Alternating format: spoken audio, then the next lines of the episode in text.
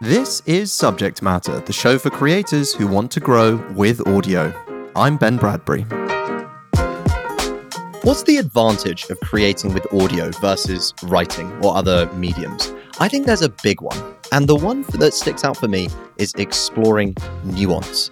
Writing, on the other hand, is totally different. If you think about the writing that stood the test of time, the books that have lasted for thousands of years, let's take Stoicism, for example. Stoicism is distilled wisdom. The best books are distilled wisdom. They've gone through countless redrafts and edits and rounds of feedback to get them to their most compressed. And so you get the most in the least words. That generally is great writing. Audio is totally different. Some of the most iconic interviews, for example, Tim Ferriss interviewing Jamie Foxx. It won the Best Podcast Interview of the Year award, and it is iconic. I think this is back in 2015. That interview is over 2 hours long. They're not trying to compress it so you can consume this in a couple of minutes. The nuance is the beauty of it. And the beauty of it is because they're able to unravel these stories just like you get in a conversation. If you think about the last great dinner you went to, or lunch, or time you hung out with a friend that was really, really memorable, odds are there was some kind of great conversation that anchored it. And the conversation probably meandered all over the place, all over your mutual interests and friends and passions. And that's the beauty of conversation. And that's what you get to replicate when you get to audio. So keep in mind that compared to writing, audio is totally different. Great writing is kind of like writing a fortune cookie or poetry. You read it and it's really, really compressed. And don't get me wrong, it's important to have a good signal to noise ratio with audio and with writing. And if you want more on this, we talk about this on the episode a few episodes ago on removing crutch words. So go and give that a listen. But there's really no substitute for in-depth conversation to unravel an idea. Let me give you an example. I was talking to one of the Workweek team, Brett, recently, and Brett was saying how he was talking to one of his family, and he was talking about Aaron Rodgers. Aaron Rodgers is a very contentious quarterback in the NFL. And then he started going on the Pat McAfee podcast show, and people on the internet actually started saying, Aaron's a really good guy, and he isn't at all how the media makes him out to be or what they've heard about him before.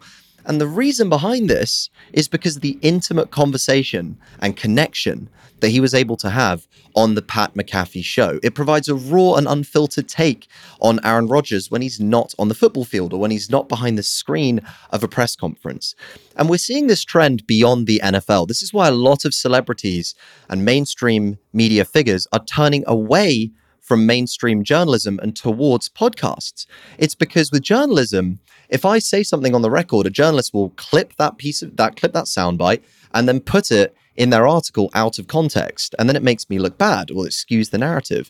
On a podcast, though, you end up with a much more authentic take. It's a more intimate back and forth. So case in point, Mark Zuckerberg, instead of going to the New York Times to announce one of his new features, he went on the Lex Friedman show to do the same thing and had a 3-hour interview with him. Let's take Elon Musk. Elon Musk has been on Joe Rogan multiple times. He's been on Lex Friedman multiple times. He just went on the Full Send podcast for the first time. So you can see that he's, again, turning away from mainstream media interviews where his narrative might get distorted and towards podcasts where there's an ability to explore the nuance and an ability to have a really authentic conversation. So lean into that when you're podcasting. It's kind of like digging for gold. Your guest will say a good answer or you'll come up with an idea. Keep digging. Ask the next question. Probe. Go deeper, because depth is where the gold is buried. And if you keep digging, you're going to get to that great conversation that people haven't heard anywhere else. I had a conversation recently with someone who's a senior member of an editorial team, so a team that selects great podcasts. And he said, what keeps me motivated is hearing podcasts or hearing audio that I've never heard before. And if you want to get to audio that you've never heard before, you need to ask the questions and dig in ways that haven't been heard before. So ditch the formal questions. Don't ask people what you do or tell me your story. Go for the gold. Dig deeper, explore the nuance, and leverage the unfair advantage that podcasts and audio offers you. That's all for this time. I'll see you on the next episode. Thanks for tuning in. I'd love to hear what you thought of the episode and any ideas you've got for future content. You can email me directly at ben@workweek.com. To keep up to date with the very latest content, make sure to subscribe on Apple, Spotify, Google, or wherever you get your podcasts.